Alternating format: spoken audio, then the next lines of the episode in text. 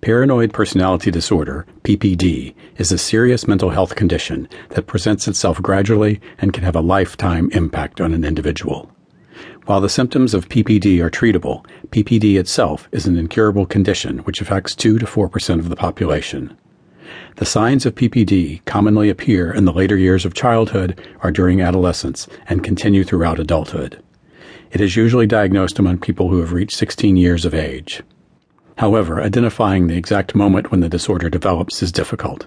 Although PPD occurs in both genders, males are more likely to be diagnosed with PPD than females. Like many personality disorders, the symptoms of PPD may decrease with age. Patients above the age of 40 usually begin to see a gradual decrease in the most severe symptoms. The World Health Organization classifies paranoid personality disorder as a specific personality disorder. Specific personality disorders are not attributed to brain damage or disease, nor are they symptoms of another mental health issue. While those who suffer from these types of disorders may have other mental health issues, it is entirely possible for the patient to have only a specific personality disorder, such as PPD. Specific personality disorders have a significant impact on the character and behavior of an individual and take a toll on the mental and social dimensions of those afflicted. Individuals with paranoid personality disorder are extremely distrustful of the words and actions of those around them. Their condition leads them to feel constantly under attack, and they consistently sense nefarious motives from those around them. People with PPD see other people as threats, liars, and deceivers who will take advantage of them if they let down their guard. As a consequence, people with PPD often tend to develop guarded, surly personalities. They may become combative and argumentative, or even aloof and secretive.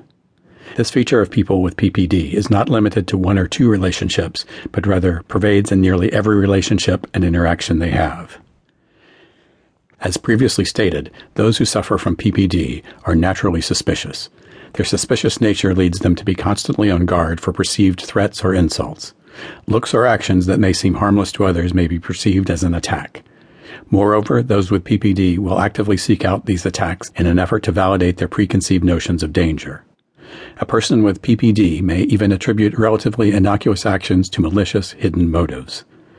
The results of this can be devastating. Because people with PPD do not feel safe with others, they may limit their social interactions severely. And those interactions that they do have will be characterized with distrust and suspicion. Consequently, this restricts the ability of a person with PPD to develop deep, meaningful relationships, which is a fundamental aspect of mental health and a necessary tool in life. Business relationships, for example, are hard to build for those suffering from paranoid personality disorder, as they are generally hard to work with.